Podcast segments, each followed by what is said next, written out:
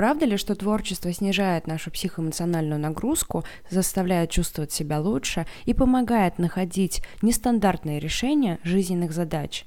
Именно об этом мы сегодня поговорим. Привет, друзья! На связи Диана Вольс и подкаст «Твой друг, человек-психолог».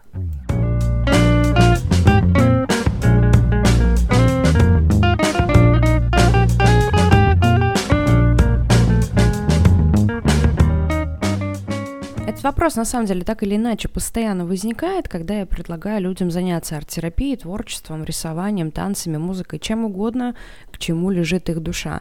И чаще всего э, встречаю непонимание о том, а каким образом каля-баля на столе э, может помочь мне решить так или иначе какие-то свои задачи. И часто сталкиваюсь с сопротивлением, что я же не умею рисовать, я вообще не творческий человек, я вообще с этим никак не связан, ничего мне из этого не получится, зачем же мне этим этим заниматься. А на самом деле на эту же тему я недавно выступала на всероссийском конкурсе Лига лекторов на региональном этапе и хочу, в принципе, поделиться с вами той информацией, которую давала в том числе и там. И у меня есть три тезиса, которые я сегодня вам буду, собственно, не то чтобы доказывать, но, по крайней мере, хочу вас заставить подумать об этом, как о действительно правде. И три тезиса звучат так – Творчество естественно для человека, творчество так или иначе пронизывает всю нашу жизнь, и творчество улучшает наше психоэмоциональное и физическое состояние, нас самих и в целом нашу жизнь.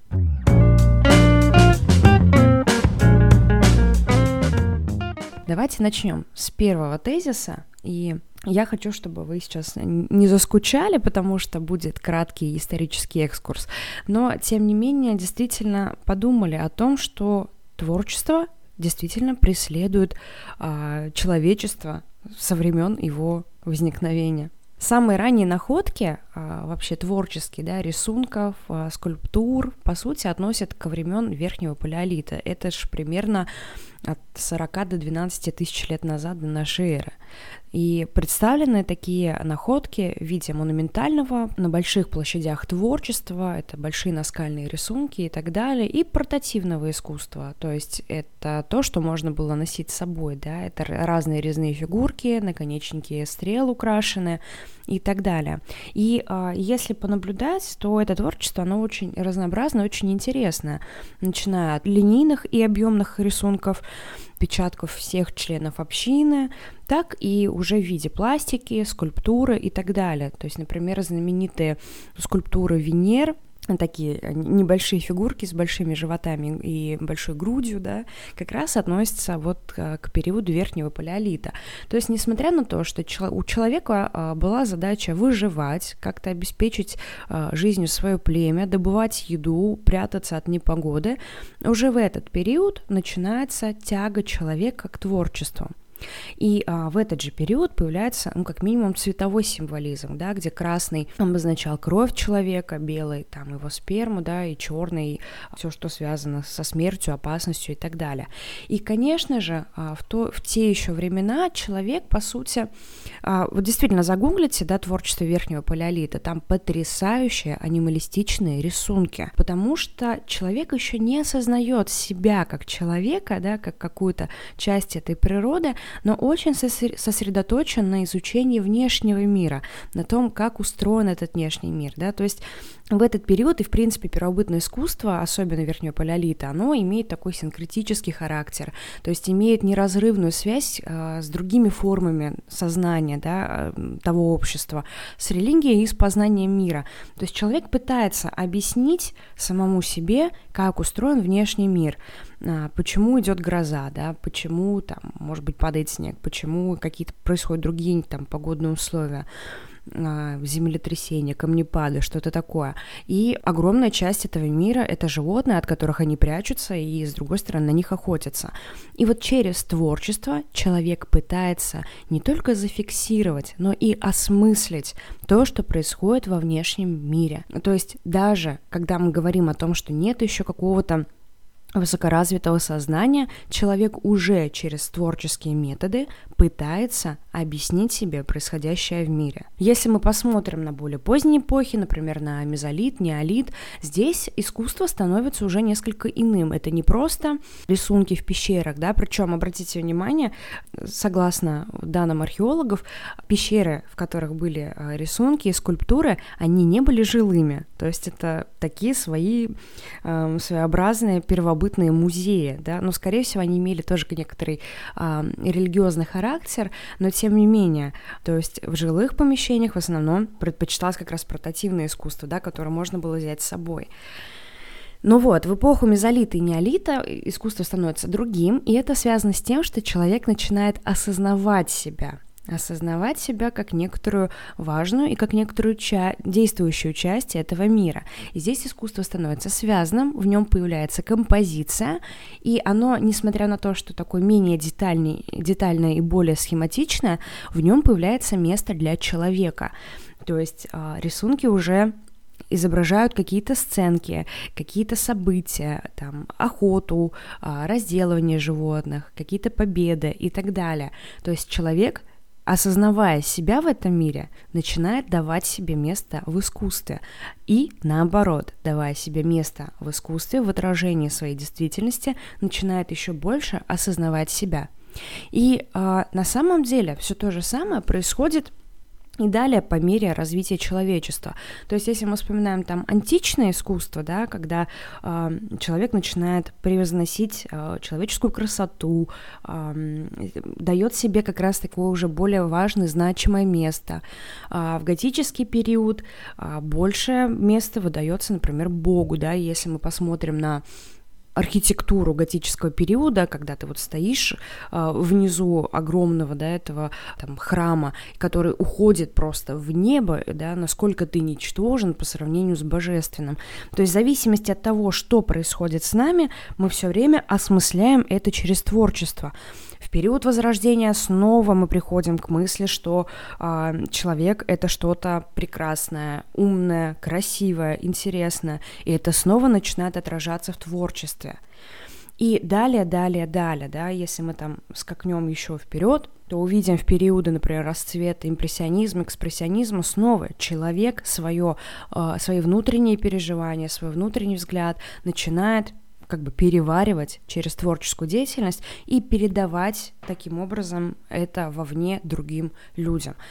То есть творчество, оно естественно, оно неразрывно связано с нашим желанием понять окружающий мир, понять общество, себя, свои чувства и отразить их, каким-то образом зафиксировать, передать и даже увидеть сам, самому. То есть вне зависимости от того, чувствуем мы себя творческими людьми или нет, а, так или иначе, в нас заложена вот эта потребность и стремление а, через творческую деятельность зафиксировать происходящее. В конце концов, а, даже если мы посмотрим там на языческие пласты культуры, да, как в наших странах, так и там а, в зарубежных странах, там тоже творчество имело большое значение, да, когда нужно было отразить свои внутренние черты, например, на фамильном гербе. Да, это же потрясающая, рефлексирующая такая задача, да, понять, наша семья, она какая, я конкретно какой, в чем мои сильные стороны, как это можно символически изобразить и изобразить это. Ну, потрясающе.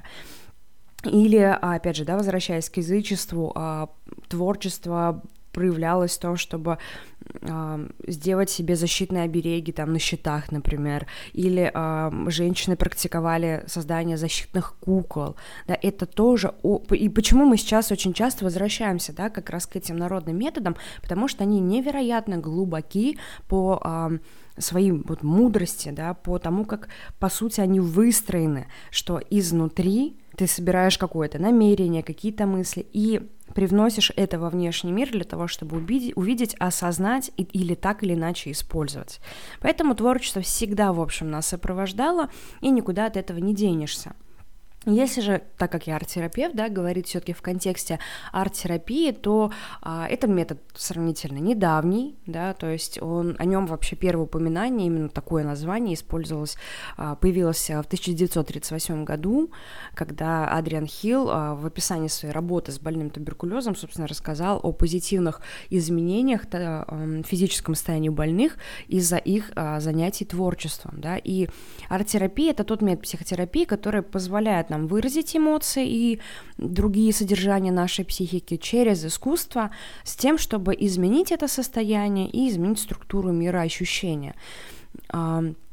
И, по сути, оно базируется ну, на нескольких таких же как раз важных механизмах э, психики, да, есть вот таких четыре терапевтических эффекта в арт-терапии. Это сублимация, когда мы свои эмоции просто перерабатываем через иной вид деятельности. Если мы злые, мы не идем а, сразу кого-то бить, а через другой вид деятельности, в частности творческий, мы эти эмоции можем выпустить, увидеть и с ними справиться. Это проекция, то, о чем я говорила, описывая как раз а, весь путь а, человечества, да, когда мы изнутри наружу, как проектор, проецируем, да, передаем наше внутреннее содержание.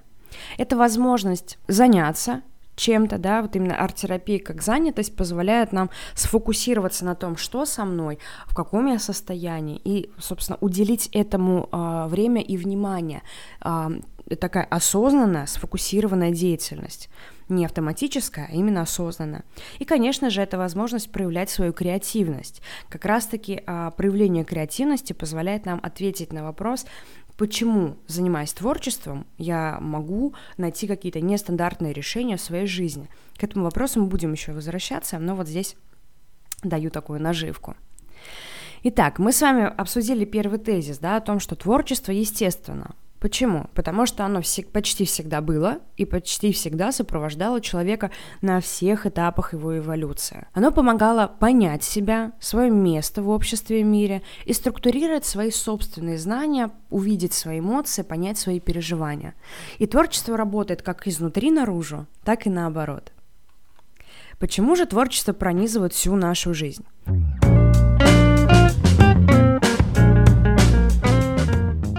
Вообще творческие навыки, а, то есть как способность к креативности, она развивается еще в дошкольном возрасте и при наличии ну, так называемых открытых задач, когда у тебя нет четкой инструкции, но тебе надо как-то а, из того, что у тебя имеется, собрать решение твоей задачи.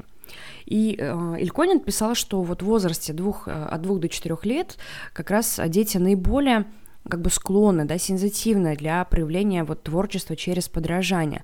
То есть в некотором смысле это как человек верхнего палеолита, да, то есть ребенок уже готов к социализации, да, вот готов к осознанию себя в обществе, но еще пока не социализирован. Во многом, конечно, среда очень влияет на развитие креативности. Если ребенку дают постоянно конкретные инструкции или не ставят перед ним задачи, которые он должен решить сам, то, конечно, креативность развивается слабее. Если же у ребенка постоянно есть какие-то э, задачи, которые нужно решить, то креативность развивается сильнее. Но на самом деле дети себе такие задачи придумывают сами, в общем-то, и на ходу. А, чего только стоит посмотреть на то, как дети играют, да, когда у них эта палка и автомат, и палка, и меч, и строительный материал для дома, и там волшебная палочка, и все что угодно. Это и есть как раз открытая задача, когда, имея вот только то, что у тебя есть, каким-то образом э, решить этот вопрос и как-то с ним вот, как-то взаимодействовать. И говоря о том, что творчество пронизывает всю нашу жизнь, да, я не просто так про навыки креативности заговорила, мы часто, опять же, когда говорим про творчество, думаем, что это только рисование, лепка, пение, танцы и так далее. Но это не совсем так.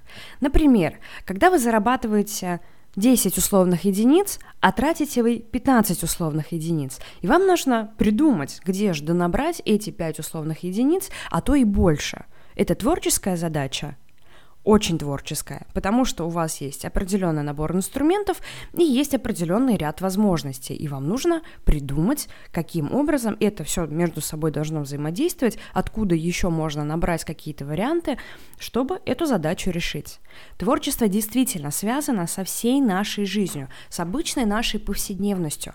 А, когда мы вынуждены начать думать, да, как, имея то, что я имею, э, справиться вот с какой-то трудной жизненной задачей или не трудной. Где я могу делегировать, где я могу попросить о помощи, где я могу э, донабрать какие-то возможности, о чем я не подумал, какие еще варианты опции у меня есть, как вот со всем этим конструктором взаимодействовать. Это и есть творчество, и оно пронизывает всю нашу жизнь, как я уже и сказала. В чем же прелесть занятий именно прямыми такими творческими видами деятельности, да, и арт-терапии? В том, что, по сути, а, работая на листе со своими какими-то эмоциями, переживаниями, вопросами, задачами в том числе, арт-терапия — это не только про то, что я страдаю, и вот, вот сейчас надо разрешить, как мне перестать страдать. Это еще про то, что у меня есть цель, но мне не очень понятно, как ее достичь.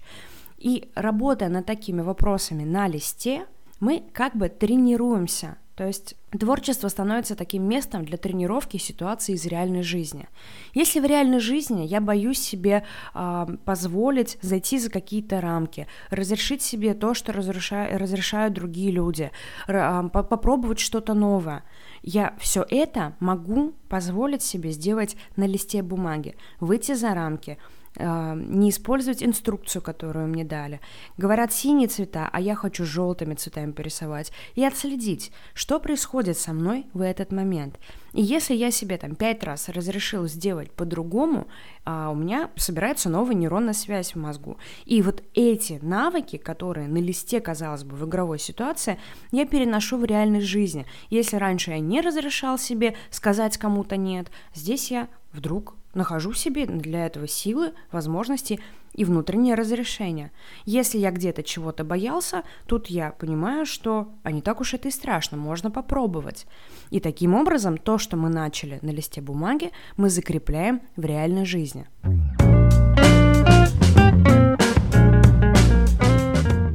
И третий тезис – творчество делает наше состояние, нас самих и нашу жизнь лучше – во-первых, творческая деятельность оказывает положительное влияние на связи в головном мозге. Она повышает концентрацию внимания, она развивает ваше мышление, при этом снижает уровень стресса, развивает эмоциональный интеллект. И в конечном счете, когда э, я вижу, что у меня что-то получается или что я перестаю себя за что-то ругать, она повышает уверенность в себе, в своих действиях, в том, что мне доступны новые варианты каких-либо действий.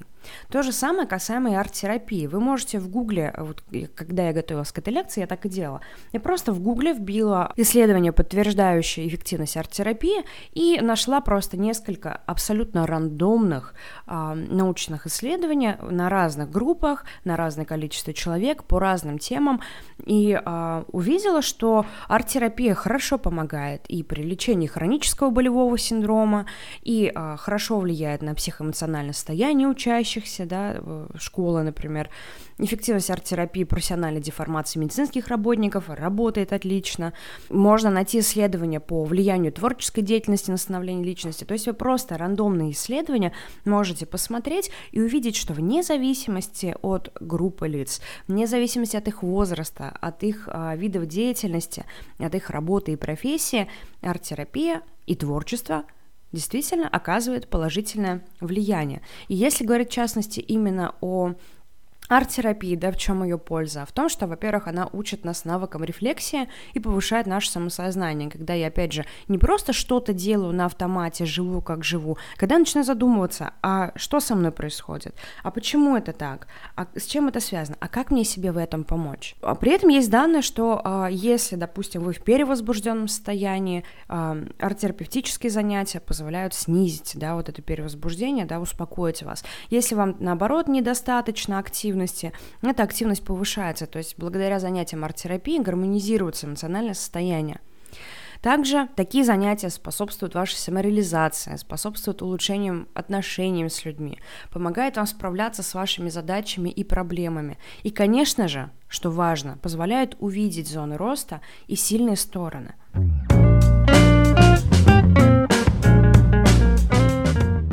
В заключение всего того, о чем мы сегодня с вами поговорили.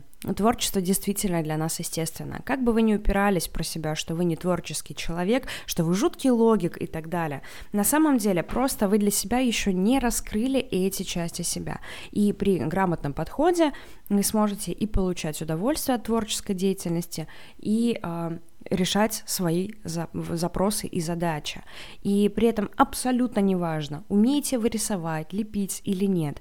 Есть масса разных эффективных техник, позволяющих нам спокойно преодолеть и страх чистого листа, и страх «я не умею, у меня не получится», и просто в свое удовольствие насладиться творческой деятельностью.